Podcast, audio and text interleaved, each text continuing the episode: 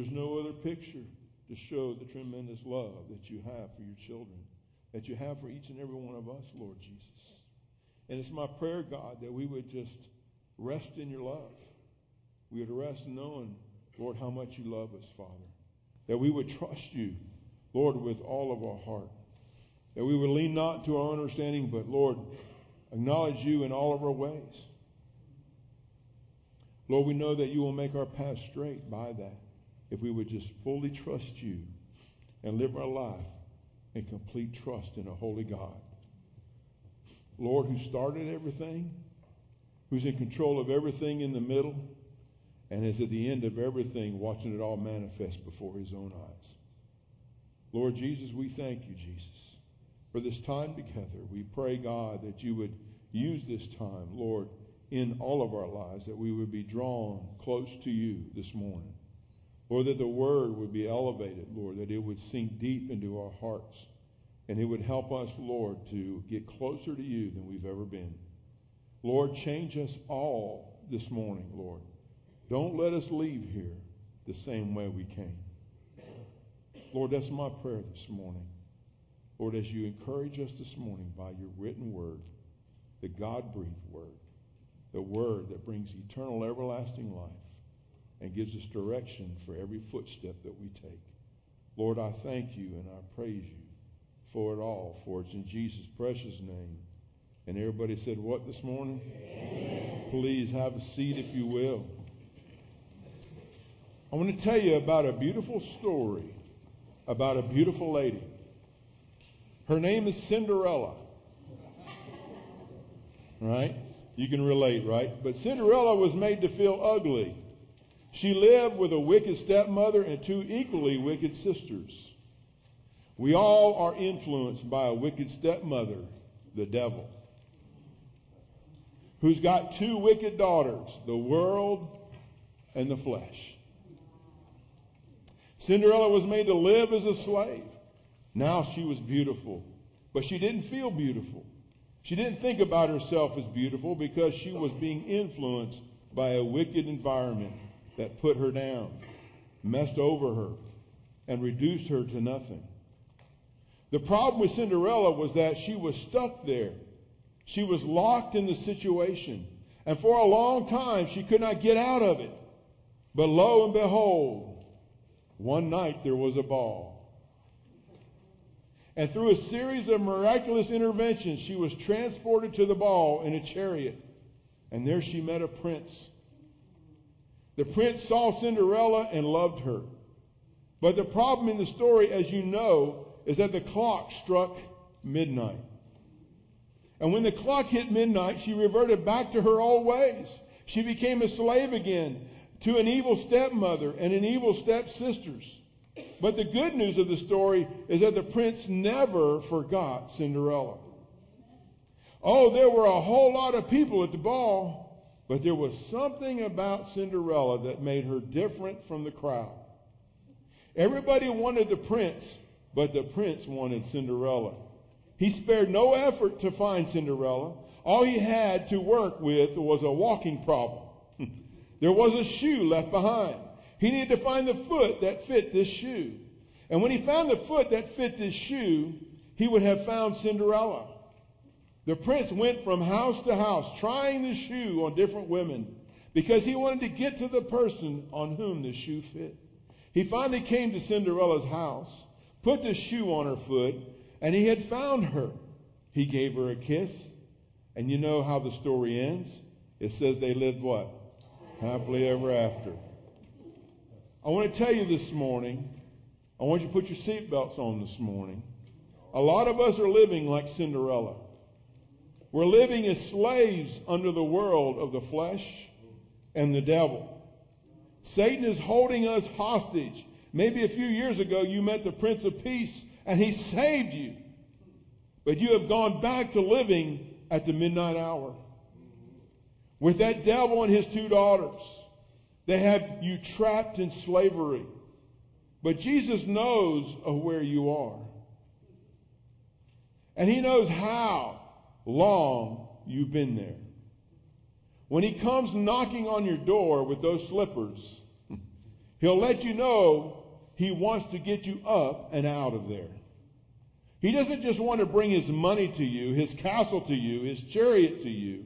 He wants you, he wants to take you up out of there and let you go live with him. He wants to remove you from those premises and give you a brand new place to live. He wants to show you your new position, your new glory, and your new hope. He wants to get you out of that slavery. He just doesn't want to buy you a new dress, buy you a new coat, buy you a new car. He wants to give you a new life. Suppose Cinderella had said, "Look, Prince, I like you, Prince. I want your money. I want your chariot. I want your castle. I want your title. But I don't want to commit myself to you." I'm sure the prince would have found somebody else, because he wanted to find somebody whom he could love and that would love him back. Not just somebody whom he could be used by. So today, as we go into the Word of God, I titled uh, my uh, message, Chained. In fact, I got, I got some chains up here. Huh. Hey, this is an illustration that works. Amen. But you know what? Sometimes this is the way we as Christians live our lives. Chained. And you know what? Sometimes we're chained and we don't even know it. You know that? It's true. Many of us in this room know how to live lives forgiven. I want you to hear me this morning. Few know how to live lives that are free. Yes, you're forgiven. You get that. You understand what Jesus did for you on the cross. He shed his blood to wash away your sin. He actually shed his blood to make you free. But a lot, a lot of us revert back to the slavery. We're still enslaved. And some of us don't even know it. We're not free. I mean, we get the point of the cross and the blood, our sins that he bore on that cross for us. Amen. We get that, right? We understand that. So here's my question this morning. So why do we live like this Cinderella story I just read? In bondage to ourselves, chained to slavery of our mind and soul. I mean, we are really caught in a fairy tale, and we just can't see it. It does happen to each and every one of us in this room. It happens to more of us than we think. And I want to explore how we can remain, listen, how we can remain chained in our forgiveness. I'm not all caught up here.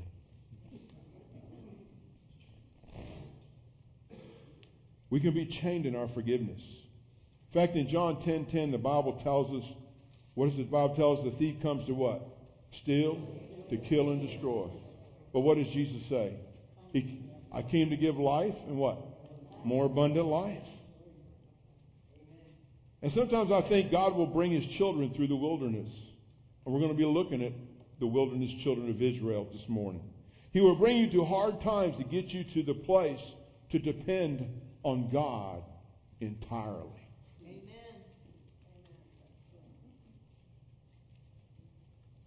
In life, many times this is necessary because as believers we end up operating, listen to this, as believers we can operate in the spirit of slavery rather than in the spirit of sonship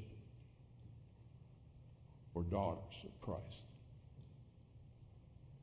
Now you might want to write this down here. There is no inheritance ever for slaves, only for sons and daughters of Jesus. There are no, there is no inheritance ever for slaves, only for sons and daughters of Jesus. Are you chained to your past? Are you chained to something? Are you enslaved to what you did in the past tense? Are you still there?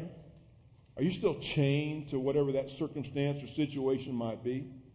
Maybe in the present tense, maybe you're chained. Maybe there is a sin that you are chained to this very day, this very hour, this very minute, this very second. Is there some today where you are in bondage or chained and you can't seem to break free of it? Something.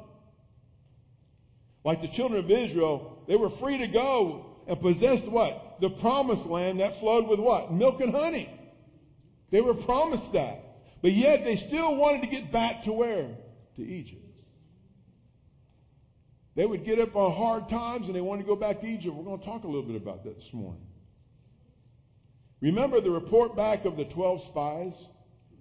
Remember the twelve spies went into the land and they had to come back to Moses to report it back? Only who? Joshua and Caleb had favorable reports. Those two were ready to conquer. Listen, the land in the name of the Lord. But what about the other tribes, those ten other tribes? I want you to see the people's response to the report back to Moses in Numbers. If you would open up Numbers chapter fourteen. We're going to be in Numbers and Exodus this morning. Numbers chapter fourteen.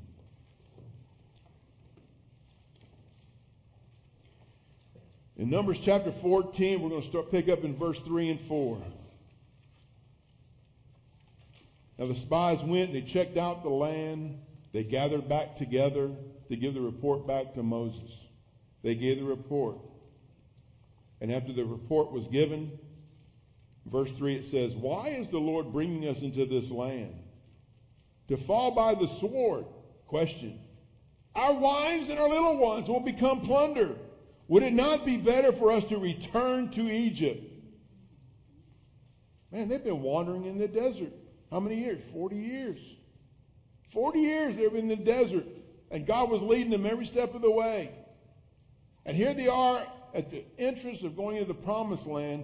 The twelve spies are out. They come back. And listen, two of them have a great report. They're ready to go conquer the land. The other ten tribes, the majority,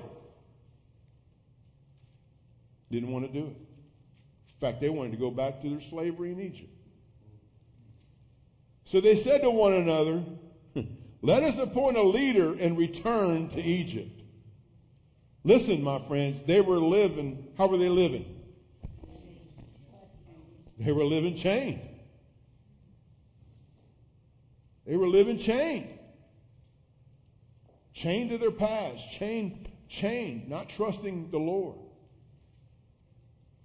Not trusting Him at all. In fact, in the New Testament, Acts seven thirty-nine, listen to what it says. "Our fathers were unwilling to be obedient to Him, but repudiated Him, and in their hearts turned back to Egypt." You ever do that? You ever turn your heart back to Egypt? Yes. Back to where God delivered you from? Yes. They were enslaved to their own inadequacies. To their own inadequacies. Really, that's what, that's what happened. So let me ask you all a question. How many of you ever feel inadequate? Let me see your hands. Or have you ever felt inadequate? I should say that.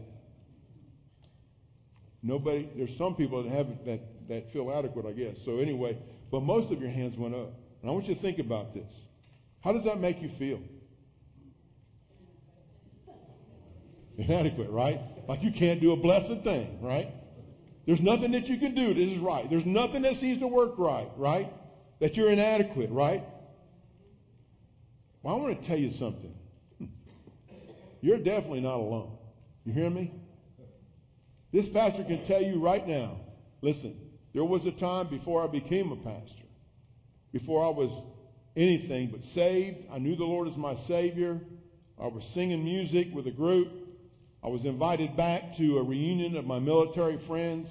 They wanted me to conduct a Memorial Day service uh, to remember our lost friends from the past, and I agreed to do that. And so I had to share a message. I didn't know what I was doing. Wasn't ordained, nothing. Didn't know nothing, but I was ordained by God, I know. I wrestled on Saturday night. Man, they've been drinking Friday night. We got there. I had one of my friends who just lost his life recently come up and showed me and had a, a pint of beer in his hand and says, "Hey, I heard you're going to preach on Sunday morning." And I said, yes, sir. You going to be there, Brother Rick? He said, I'll be there. And I'm like, man, what am I in for, right? And so we went and got our whole group, and we all checked into our little place. We were staying on the lake there in South Carolina. And then uh, on Saturday night, we spent the day Saturday having a good time with all of our friends and all the people I used to fly with. And then Saturday night, I went to bed. But I didn't go to bed very long. The Lord was dealing with my heart all night long. I was so restless, so nervous about this whole thing. Felt so inadequate. Boy, I felt inadequate. They're not going to listen to me. I mean, I'm the very guy that used to go party with the rest of them. They know me. They know what I was about. They knew everything that I had done when I was in the military serving alongside them. I went to every party, every beer run, whatever. I was right there with them. Shame to say. But see, the Lord had radically changed my life in eighty-seven. And obviously they saw something or they wouldn't have invited me to come to do a memorial service. Amen? Amen. I praise God for that. Amen. That has nothing to do with me. It has everything to do with Jesus. And so I showed up, and I when I showed up there, I uh, that morning we got up, and Brother Eddie, he did our sound and everything. And so we took the trailer down there. It's a pavilion. Big old pavilion was right there. And uh, when I went to the pavilion, there were beer cups, beer cans, and cigarette butts covering the floor. I had no place to set up our equipment or anything, so I had to go find a broom. So I'm looking for a broom, sweeping all that mess from the night before out of the way. We set up. I've been praying, praying, praying. It started. It became time for uh, the service to start, and there was about sixty-five people there. And so I started talking about uh, this was a, a, a military reunion. So I started talking about a military. I talked about my family reunion. I talked about my family and how the Horns would get together and how prayer had changed my life. My grandfather praying for me, name by name by name. Every name of his family members, he would pray by name, including mine. And that at this reunion, he pointed at me and said, the reason that my grandson wasn't on an airplane that hit the mountains in Tennessee, which was what I needed to say to this crowd, because I had the mom and the son of the one that of the gentleman that took my place on the crew was sitting right in front of me. And how my granddad said every night he prayed for me by name, and it kept me off that airplane and gave me an opportunity to be saved where I could do what I'm doing today. Amen. I thank the Lord for that. Amen. We serve a God who gives so many opportunities for us. We just need to listen to him today and not put it off. And so I shared that, and then I shared about the reunion that we're going to have in heaven one day as believers in Jesus Christ, just believers, not unbelievers, but believers in the marriage supper of the Lamb. Then at the end, I didn't know what else to do, but I offered an invitation for people to be saved. And when I did, I didn't know what to do. I just remember what my pastor in North Carolina did. I did the same thing he did. And I shared the gospel with them. I asked them if they, to pray, to receive Christ as their Savior. They prayed. I said, if you prayed to receive Christ as your Savior, I asked them, I said, to lift your hands up. And to my shock, and it shouldn't have been shock, it was like a sea of hands going up. All through the pavilion. And I was praising God. I was just praising the Lord. I said, and at the same time I'm praising God, I said, okay, Lord, what do I do next? So I had them all come forward. I had them all come up in a big huddle. And I told them, I said, listen. I said, you've given your life to Jesus Christ right now. I want to encourage you to go back wherever you look. They were from all over. Find a Bible-believing church. Go into that church and tell the pastor that you just got saved down here and that you want to be baptized. And then I prayed with them. Man, tears were flooding the place. It was amazing. I was amazed that guys that I used to run a party with that gave their life to Christ. And so when it was all over, said and done, I just had to go off by myself and thank Jesus for it. Because there's an aspect of me where I was perplexed a little bit because I felt so inadequate. And so as I was praying and walking, and I was praying, I was thanking Jesus for what he had done. I said, God, I felt so inadequate. Been there? Right? So I felt so inadequate. You know what Jesus told me? He says, big boy, you are inadequate. He said, he said, I want you to know that it was me doing it and not you. And you know, and so, and so when I live my life as your pastor, know that I'm very inadequate. I think I told David White the other day, he sent me a little prayer and a message thing, and I appreciate that so much. I said, you have a needy pastor. I need your prayers. We're all needy. We need the Lord every single day. We need to trust in Him. Every soul in this place is inadequate. And I don't want you to feel bad about it. Inadequacy is not a bad thing as long as you don't live in it. When you live in it, it can be a bad thing. Because it'll keep you from doing what God would want you to do. But when you surrender to the Lordship of Christ, there ain't nothing that you can't do that He wants you to do. And that's the truth. I'm a living witness of that standing here today. That's kind of my story, and I'm sticking to it. It is. Listen to this. If you are a believer and you feel that you are inadequate, you are what? If you feel you're inadequate, guess what? You're in chains. But here's the thing. If you know that you're inadequate, and you turn to Jesus and allow Jesus to be your adequacy in your life, to help you through, guess what? You're not chained. You're not chained. There's a difference between, listen, feeling inadequate and knowing that you're inadequate, and you know the person who can help you not feel that way. We're all inadequate in this room. Not one of us can do anything apart from Jesus. Not one of us. Nobody here. I don't care how smart you are or how not so smart you are. It doesn't matter. We're all, listen, God wants to use you and me for whatever His purpose is in our life.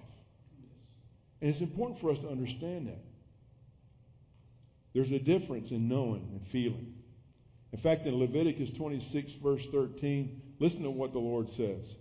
He says, I am the Lord your God who brought you out of the land of Egypt so that you would not be their slaves. God doesn't want us to be slaves in that sense, to be slaves of other people. Bondservants of the Lord, amen. But not slaves to other people and other religions and faith, whatever is out there. He wants you to be a slave to Jesus, King Jesus. Amen.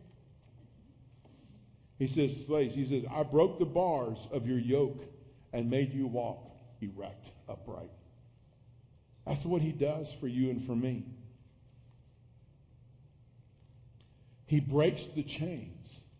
You see that this morning? Some of you sitting here today have already gone back to Egypt on things in your life. Listen, you choose to live in that bondage. Some of you have gotten comfortable living in that bondage too, I might add. Settle for the chains that bind you, no longer useful for God's eternal purposes. It's true.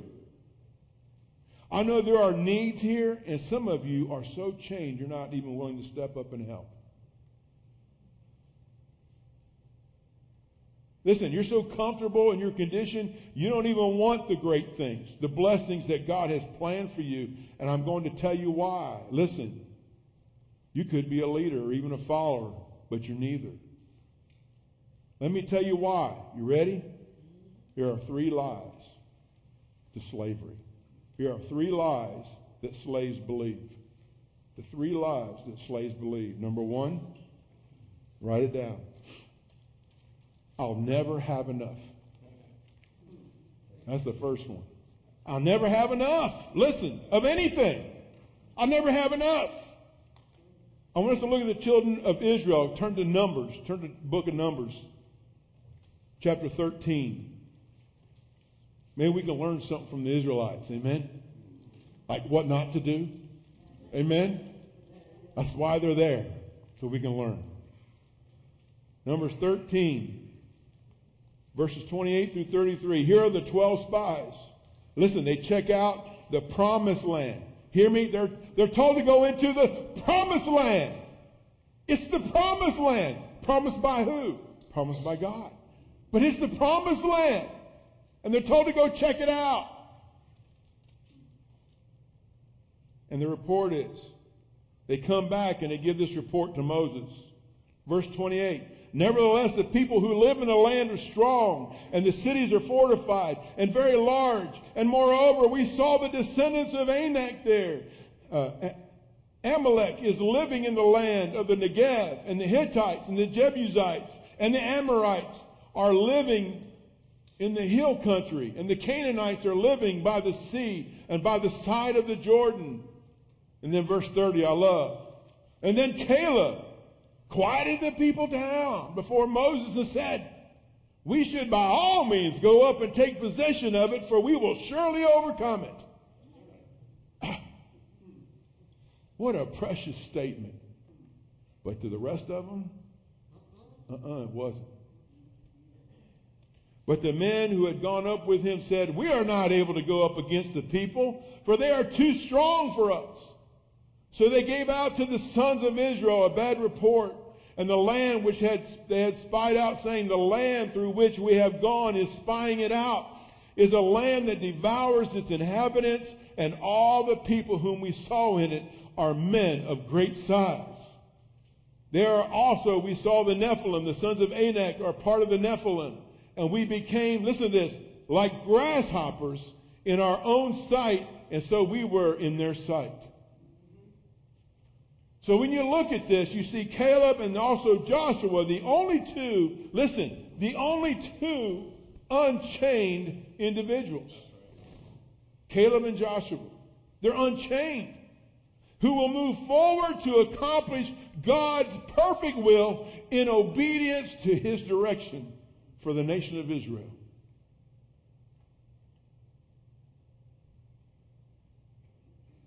See, Joshua and Caleb had enough, because they knew they had God. And it makes me, it, it boggles my mind why the rest of them don't have enough. But they're enslaved. They're chained. The children of Israel on another occasion had an opportunity to believe God in the midst of their wandering in the wilderness, right? Remember, remember, God was with them in the wilderness, right? Fire at night, cloud by day. When he moved, they moved. When he stopped, they stopped. When he, when he stopped, they set up camp. When he moved, they had to tear up the camp and move along with him, going in circles for forty years, hoping that his children would get it. And then they get here, and look what happens. But while they are, while they are uh, wandering, this is what happens to them. They grumble. Why? Because they were hungry. And the Lord heard them. Here they are chained. They're enslaved. He made provision for their grumblings. Turn to Exodus chapter sixteen. Turn to Exodus chapter sixteen. Exodus chapter sixteen. Look at verse four through seven. So God hears their grumbling. And so he wants to answer. He wants to make provision for them. And so here he does it. Then the Lord said to Moses in verse four, behold, I will rain bread from heaven for you, and the people shall go out and gather a day's portion every day, and uh, that I may test them whether or not they will walk in my instruction. And on the sixth day, when they prepare what they bring in, it will be twice as much as they gather daily. So Moses, and that was so they didn't gather on the Sabbath. They had enough. And so it says, so Moses and Aaron said to all the sons of Israel, at evening you will know that the Lord has brought you out of the land of Egypt, and in the morning you will see the glory of the Lord, for he hears your grumblings against the Lord, and what are we that you would grumble against us? Meaning Moses, why are you grumbling at us? It's the Lord that brought us out here, and you're grumbling against the Lord. So here is God after all the miracles that the children of Israel have seen leaving Egypt. And they witnessed the protection of God provided them. Yet they were still, listen, they were still chained and enslaved out there in the desert. and they're free from the bondage of Pharaoh. Sometimes, as saved people, we can be chained just like they are. Amen. Look what happened. Look at, look at verse sixteen of Exodus sixteen. Skip down to sixteen. It says, this is what the Lord has commanded. He said, gather of it every man as much as he should eat. You shall take an omer, piece, a piece, it's about two and a half quarts, all right? You should take a piece according to the number of persons each of you has in his tent. Verse seventeen, the sons of Israel did so, and some gathered much and some little. When they measured it with an omer, he who had gathered much had no access, had no excess, and he who gathered little had no lack. Every man gathered as much as he should eat. Moses then said to them, he said, let no man leave any of it until morning. But they did not listen to Moses, and some left part of it until morning. And guess what happened? And it bred worms and became foul, and Moses was angry with them because they would not listen to the directions. See, these people, you can see, they never have enough. They never have enough. They're trying to save it, and, they, and they're not. Listen, God only promises for each day that we have. And so we worry about so much in the future, and listen, Jesus might come back today. He might come back tomorrow. Doesn't mean that we shouldn't plan accordingly. Yes, we should plan accordingly. We plan for uh, uh, looking forward to the future of Hills Church, and, and we plan accordingly for that. But listen, but the Lord tells us not to be anxious about it as each day comes. So why did they disobey? Because they were still slaves. They were still chained. Still chained. Still in bondage. Slaves to themselves and the devil. Why does our daddy give us so generously? Why? He gives to us so generously, so why? So we can give it away. That's what he does. We must not ever fear. We must be brave to go through the storms of life that, and face it. When you have storms in your life, you need to face it. Don't be afraid. Don't retract. Don't go back. Face the storms in your life. Freedom is learning to be brave no matter what, trusting God in his word. We must trust God in his word no matter what we see. Listen, folks, when you have God, guess what?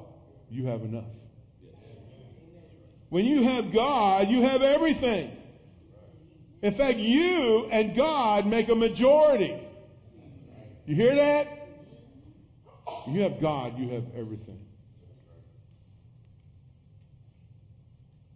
We get anxious in fear. We find ourselves chained to our fears, and then we are frozen. We can't be moved.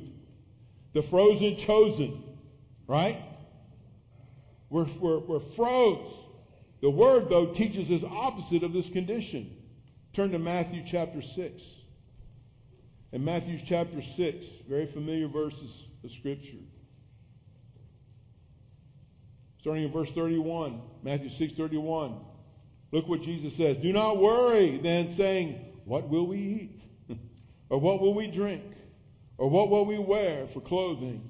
For the Gentiles eagerly seek all these things. For your heavenly Father knows that you need all of these things. He knows everything that we need, and he wants to provide for them. He knows everything.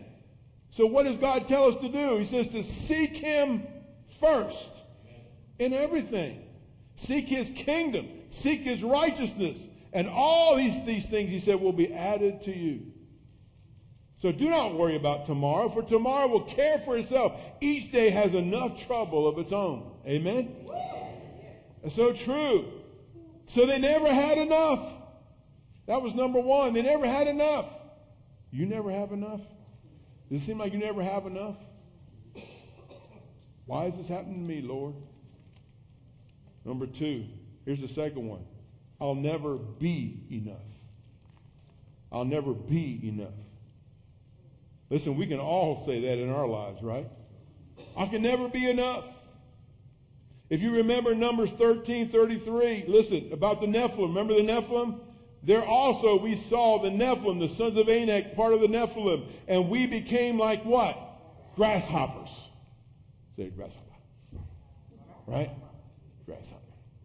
We became like grasshoppers in our own sight. And so we were in their sight. Look at their identity. They have an identity problem. Was always identifying with themselves. They're always identifying with themselves, but they're never identifying with what? A holy God. That's huge. They were the chosen people of God. Amen? Amen? Listen, they looked inward rather than outward and upward.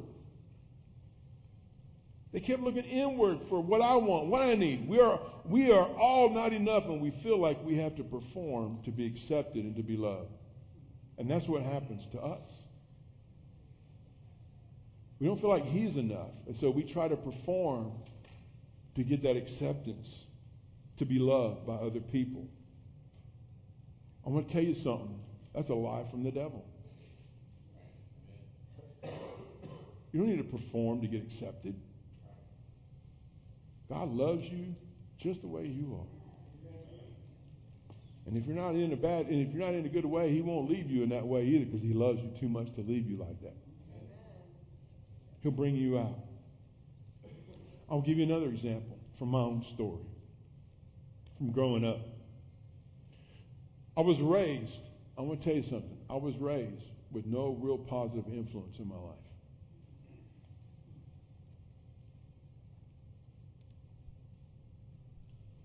I was told by my parents, one of them, a mom, that I would never amount to anything. You ever told your kids that? I hope not. My mother told me, and she hated me at times. In her anger. I know it was in her anger. She told all of us kids that at times. I love my mom. I pray she's in glory with the Lord. Led her to the Lord two days before she passed. There were times my mom in her anger, I wish you were never born.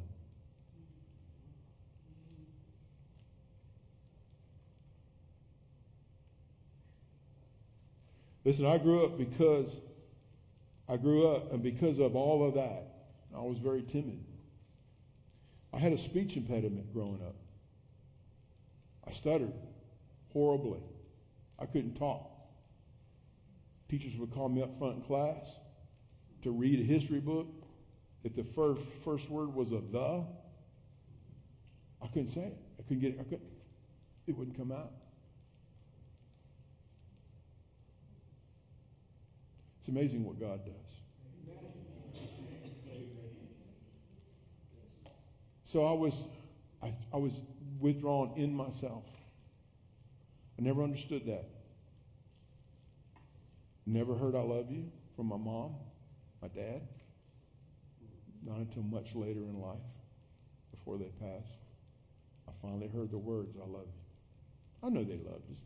I know she loved us. She did provide for us. We had food and clothes and shelter and all that stuff. So I'm not saying my mom didn't love me. She just had a hard way of not being able to say it or show it. See, I felt so isolated and not wanted in my life that I would perform just to get my own approval. In fact, sometimes I've got to be careful of that even to this very day. You know, I didn't get saved when I was twenty-seven. I had twenty-seven years of that being being hardened in my heart and my mind and my body. Like some of you. Some of you, I don't know when you all got saved. Some of you, if you got saved as a young person, I say, hallelujah, praise the Lord. But some of you have been through a hard time in your life. Maybe you had parents like I had. Maybe you had a hard time. Maybe you didn't get saved till you were thirty, forty, fifty, sixty years old. I mean, think about it, that's thirty, forty, fifty, sixty years of being a devil, right? There's a lot of stuff that's got to get purged out of your life, Amen. That Jesus needs to purge you.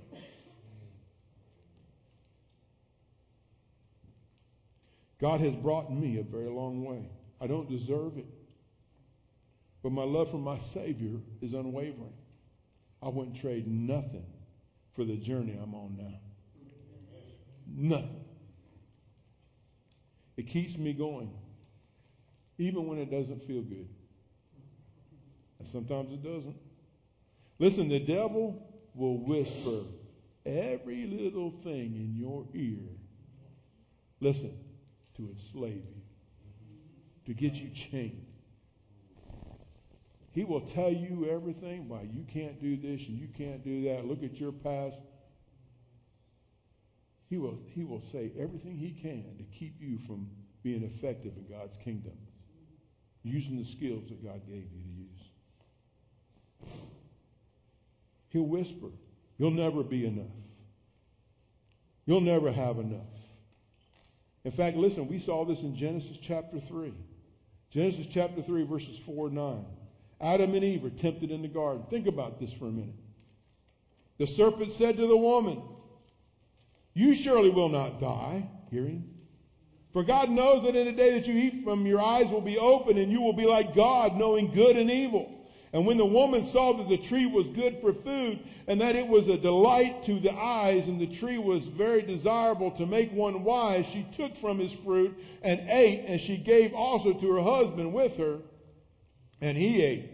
And then the eyes of both of them were opened, and they knew that they were naked, and they sewed fig leaves together and made themselves loin coverings. And they heard the sound of the Lord God walking in the garden in the cool of the day.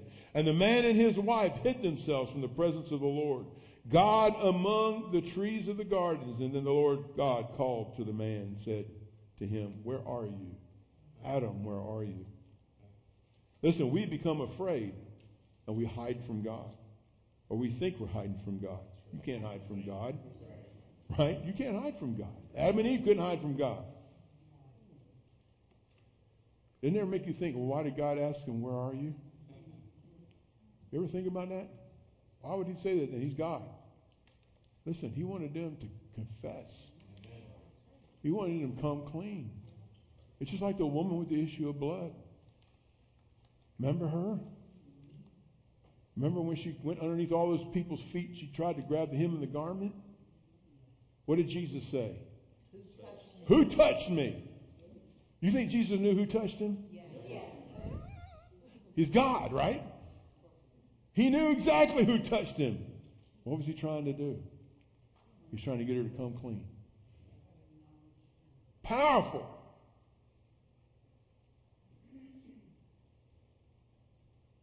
God will touch your life as well. You see, God loves us in spite of us. We try to do more to earn love and acceptance, but performance is never love. It's not love. God meets every one of us. Think about this. In our realities, not in the illusions. He loves you and me in our realities, not in the illusions. God graduates us in our obedience and genuine love for him. Listen, God didn't make us to be puppets. He doesn't dangle us on, okay, come on, do, do, do, do. He doesn't do that. We're not puppets. He loves us. He moves us outward and upward all the way home. If we will just allow him, trust him, believe him, love him. So we never have enough. That's a lie. We'll never be enough. That's another lie. Here's the third lie. I'll never do enough. I'll never do enough. Listen, I would always need validation. The way I grew up, I would always need validation. You know, I would do things, do things, trying to get validation, trying to get somebody to, to notice me, trying to get somebody to say, oh, you're good, Brother Phil, you're good, you're good, or whatever. Validation. Somebody always had to approve of me. I used to worry about my reputation, even as a follower, but I had to learn to allow God to worry about my reputation. And when you let God worry about your reputation, miracles happen. When you give your life to God, no matter what you've done in your past, no matter what you've done, when you give your life and you're truly trusting, fully trusting in a Savior, you let him worry about your reputation. Not any man or woman or whoever. We got to let Jesus be Jesus. His power is made perfect in your life and mine if we allow it. All the time, brother. You're so right. Hmm. I would see my worth in what I did, did not in who he was in me. That's what I would see my worth in what I did, not in who he was in me. By trying to get validated. I had to prove my worth.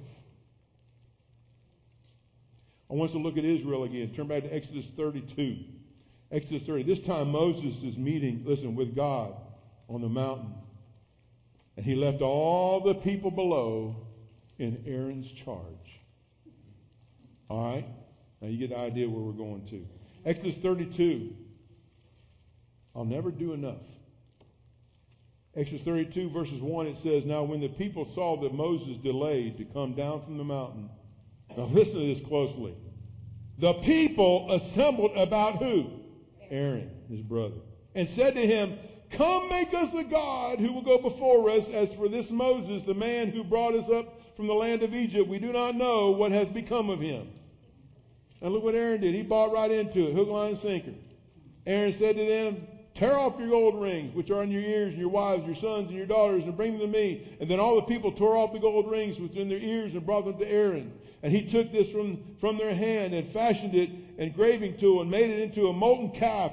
And they said, This is your God, O Israel, who brought you up out of the land of Egypt.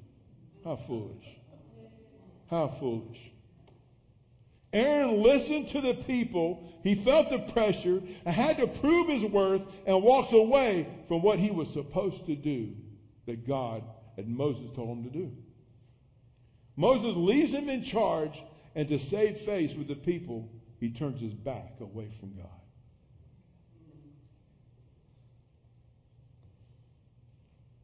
Now look at verses in Exodus thirty-two. Look at verses eight through ten. Verse eight. Here's Moses and God. They have quickly turned aside. God says they have quickly turned aside from the way which I commanded them. They have made for themselves a molten calf and have worshipped it and have sacrificed to it and said, This is your God, O Israel, who brought you up from the land of Egypt. The Lord said to Moses, I have seen this people, and behold, they are an obstinate, stubborn people, right? Now then, let me alone. Listen to what God says. Look what God says. Let me alone that my anger may burn against them and that I may destroy them, and I will make of you a great nation. Of course, we know what Moses did. He pleaded on their behalf. If we are affected by criticism, like Aaron, then we are in a spirit of slavery. I had somebody tell me once, when you're criticized, and listen, this is a good lesson, you need to write this down. When you're criticized,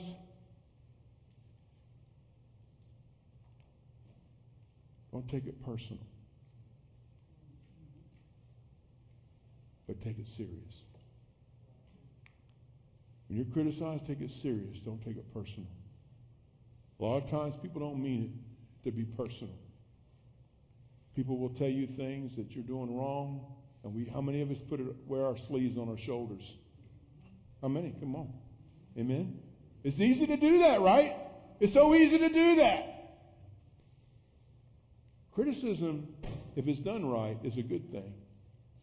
That's right. How you receive it is, is how you receive it. Listen, who's in charge of you?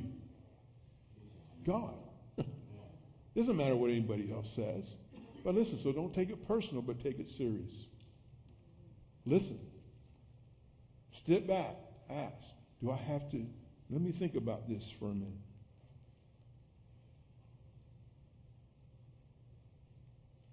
Abide, be faithful and obedient no matter what. Don't be chained to the past. Don't be chained to outside influencers. Don't be chained to that. Let those chains be broken by the one who breaks every chain. Who breaks the chains? Who's the chain breaker? That's a song. And he breaks every chain. But you got to let him break the chain. Come on, man. If the shoe fits, wear it. Hmm. Walk with it. Be co-laborers with the Prince of Peace, the King of all kings, the Lord of lords, for who, listen, you belong to him. Listen, you can do all things, right? By what? By Christ. By Christ who does what? Strengthens us. All of us. He will strengthen you. Jesus will strengthen you in everything by his mighty power. God loves you and doesn't want you to leave you where you are ever. He's got you. I used to tell my kids, I used to tell my students, I said, listen, Jesus saves you. Just like a car. Let me explain. You buy a car. Have you ever bought a car? Have you ever buy a car? Right? Who's responsible to maintain that car? Me. You are. Listen, First Corinthians six nineteen, Jesus bought you with a price. Amen. Who's responsible to maintain the car? Maintain you. Jesus. Jesus. He always has a way to bring you back. He won't let you get off track too far. We're talking about true salvation. God loves you, doesn't want to leave you where you are. His love is everlasting and most powerful, omnipotent. He overrides everything, amen? Jesus says, listen, he is proud of you. And he says that you are mine. That's what Jesus says. He says, you are mine. Quit listening to everybody. You're mine. You trust in me and my salvation. You trust in me for everything. You trust in my word. You are mine. You are mine. And once you're mine, you're always mine. Amen.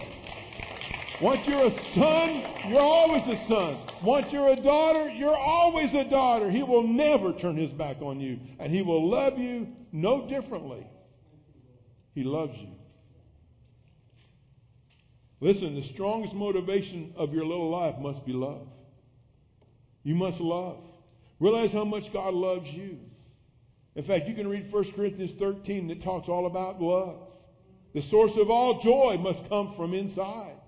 When you tap into the resources of God's love. You must. Love enables us to wait for God's timing. Amen?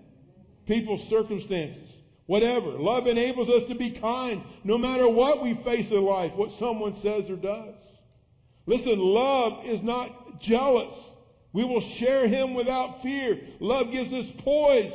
He alone satisfies us. We need nothing external to satisfy our every need. Amen? We have, listen, we have the spirit of sonship, not of slavery,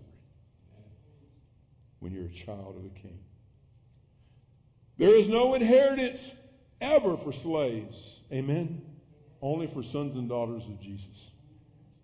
Are you a true son and daughter of Jesus this morning? Does love matter? God is love. Of course it matters, because he is love. He's the epitome of love. He's the definition of he is love. He loves you too much to leave you where you're enslaved. There's a little thing I read this morning. I want to share this in closing. Did you ever notice that God actually celebrates forgiving us? He removes our sin completely, not based on our merit, but for the joy of being reconciled to us. For his joy to be reconciled to you and me.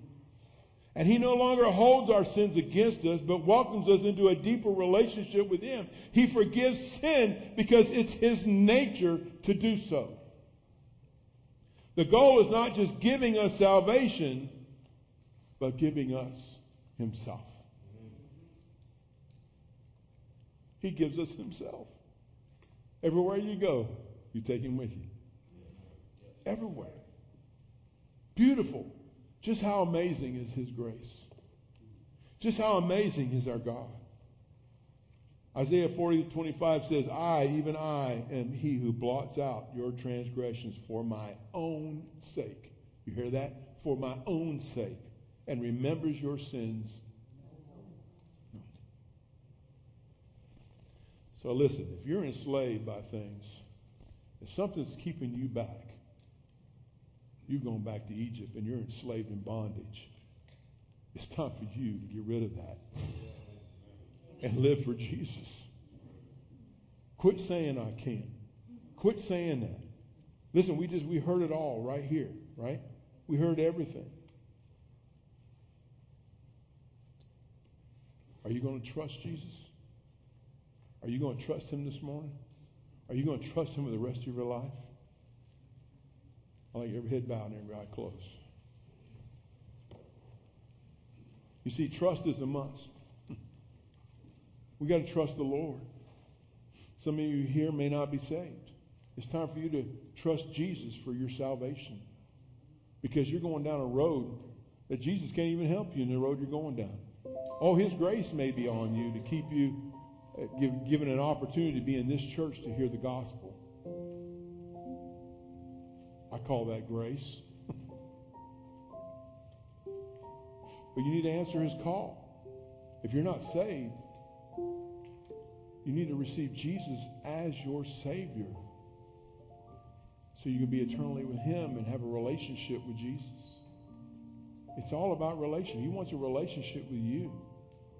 That's wonderful and beautiful, where you don't have to be a slave, and you'll be able to, listen, accomplish much, because he's going to accomplish much through your life as you surrender to his will. Is that you this morning? You've never trusted. There's never been a day in your past where you asked Jesus to come into your little life. If you've never had that in your past, it's time today to ask him to come into your little life. Believe me, all of our lives are very little compared to eternal God. Yet he loves you just the same.